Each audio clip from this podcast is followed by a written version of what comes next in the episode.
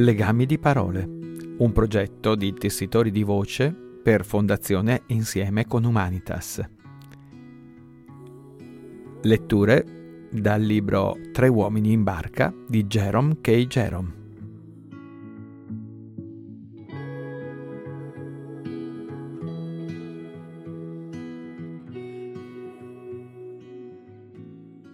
Tre uomini in barca, capitolo secondo.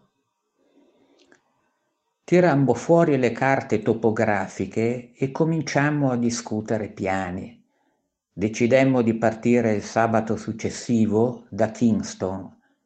Harris e io ci saremmo recati laggiù in mattinata, prendendo il battello fino a Chetsey, e George, che non poteva allontanarsi dalla City fino al pomeriggio, George va a dormire in una banca dalle 10 alle 16 di ogni giorno, eccettuati i sabati, quando lo svegliano e lo fanno uscire alle due, ci avrebbe raggiunti là.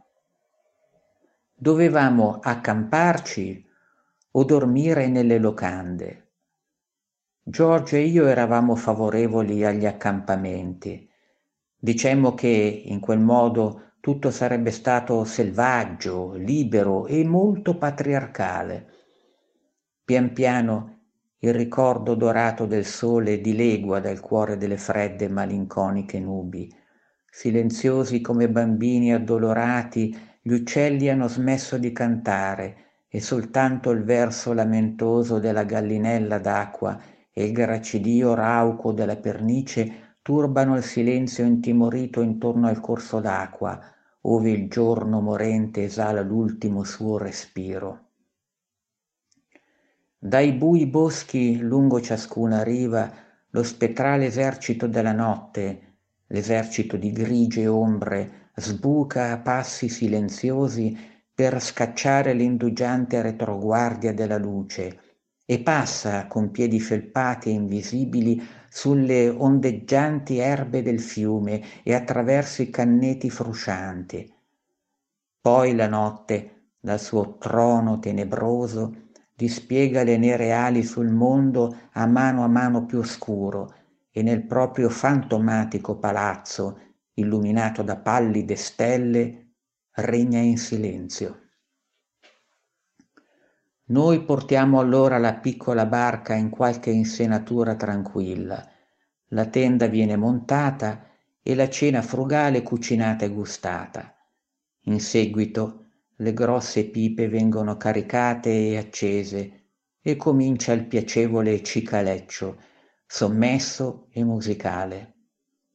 Mentre nelle pause dei nostri discorsi il fiume scorrendo intorno alla barca sussurra strani antichi racconti e segreti, canta sommessamente l'antica nenia infantile che ha cantato per tante migliaia di anni e che canterà per altrettante migliaia di anni a venire prima di avere la voce rauca di un vecchio.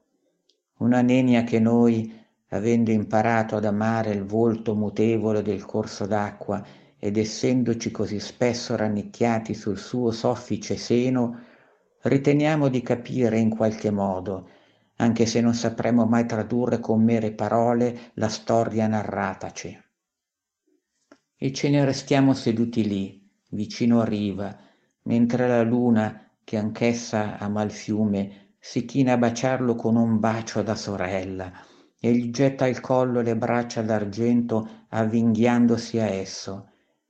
Noi stiamo a guardare mentre l'acqua scorre, sempre cantando, sempre bisbigliando, per farsi incontro al suo re, il mare finché le nostre voci si perdono nel silenzio e le pipe si spengono, finché da normali giovanotti come tutti gli altri ci sentiamo stranamente colbi di pensieri, in parte malinconici, in parte lieti, e non ce la sentiamo più di parlare e preferiamo tacere, finché, con una risata, balzando in piedi, svuotiamo la cenere del tabacco bruciato dai fornelli delle pippe e diciamo buonanotte e cullati dall'acqua che lambisce le rive e dal frusciare degli alberi ci addormentiamo sotto le grandi, immobili stelle e sogniamo che la terra è di nuovo giovane, giovane e soave come era un tempo, prima che secoli di agitazione e preoccupazione ne avessero reso rugoso il bel volto, prima che i peccati e le follie dei suoi figli ne avessero invecchiato il cuore affettuoso. Soave com'era in quei tempi passati, quando, madre appena creata, allattava noi, suoi figli, con il proprio ampio seno, prima che le tentazioni di una civiltà artificiosa imbellettata ci avessero attratti lontano dalle sue tenere braccia e i sorrisi ghignanti della falsità ci avessero indotti a vergognarci della semplice esistenza che conducevamo su di essa e della semplice e pur maestosa dimora ove il genere umano nacque tante migliaia di anni fa. Harris disse, Già, ma se dovesse piovere? Non si riesce mai a commuovere Harris. Non esiste un solo briciolo di poesia in Harris, nessun tumultuoso anelito all'irraggiungibile. Harris non piange mai senza sapere perché. Se gli occhi di Harris si riempiono di lacrime, potete scommettere che questo è accaduto perché ha mangiato cipolle crude o perché ha messo troppa salsa piccante sulla bistecca. Se doveste trovarvi di notte in riva al mare con Harris e dirgli Ascolta, non odi? Sono le sirene a cantare nelle profondità delle acque tempestose, o forse sono spiriti malinconici che intonano canti funebri per bianchi cadaveri trattenuti dalle alghe marine, Harris vi prenderebbe per un braccio e risponderebbe Eh, io lo so che cos'hai, vecchio mio, ti sei buscato un raffreddore. Su, vieni con me, conosco un locale appena voltato l'angolo dove servono il miglior whisky scozzese che tu abbia mai assaggiato. Ti rimetterà in sesto in un batter d'occhio. Harris conosce invariabilmente qualche locale appena voltato l'angolo ove servono qualcosa di fantastico in fatto di beveraggi. Credo che se incontraste Harris in paradiso, supponendo probabile una cosa simile, lui vi saluterebbe immediatamente con queste parole. Quanto sono contento che tu sia arrivato, vecchio mio, ho trovato un bel localino qui, appena voltato l'angolo, dove servono un nettare davvero di primissima qualità. Nel nostro caso, tuttavia, per quanto concerneva, cioè l'accamparsi all'aperto, il suo pratico punto di vista riguardo era stato quanto mai tempestivo. Accamparsi con il tempo piovoso non è piacevole. Scende la sera, siete bagnati fradici, nel fondo della barca vi sono almeno 5 centimetri d'acqua e ogni cosa è zuppa. Trovate un posto sulla riva che non sembra proprio una pozzanghera, come tutti gli altri posti da voi veduti, per cui sbarcate, tirate fuori le, la tenda e due di voi si accingono a montarla. È bagnata fradicia e pesante. Schiocca sbattendo nel vento e vi piomba addosso avvolgendovi intorno alla testa e facendovi impazzire. La pioggia scroscia ininterrottamente è già abbastanza difficile montare una tenda con il bel tempo. Quando piove il compito diventa una fatica erculea. Avete l'impressione che il vostro compagno, invece di aiutarvi, vi stia divertendo a fare lo stupido? Proprio mentre avete fissato mirabilmente la tenda dalla vostra parte. Lui dà uno strattone dal lato opposto e rovina tutto. Ehi, che cosa stai combinando? gli gridate. Che cosa stai combinando tu, piuttosto? ribatte lui. Vuoi mollare sì o no? Non tirare, hai sbagliato tutto, stupido somaro, urlate voi. No, niente affatto, sbraita lui a sua volta. Molla dalla tua parte. Ti dico che stai sbagliando tutto. Tuonate voi, augurandovi di poter rimettere le mani addosso e date ai tiranti uno strattone che strappa via dal terreno tutti i picchetti conficcati da lui. Ah, che pezzo di idiota! lo udite bonfonchiare tra sé e sé. E poi segue un altro strattone selvaggio, ed ecco che la tenda parte dal vostro lato. Posate il mazzuolo e vi accingete a girare intorno alla tenda per dirgli quello che pensate dell'intera faccenda. E nello stesso momento lui si accinge a girare nella stessa direzione per venire a esporvi i suoi punti di vista. Così vi inseguite in tondo in tondo, imprecando l'uno contro l'altro, finché la tenda si affloscia formando un mucchio, lasciandovi di fronte a guatarvi al di sopra delle rovine e a esclamare entrambi al colmo dell'indignazione e contemporaneamente Hai visto? Che cosa ti avevo detto?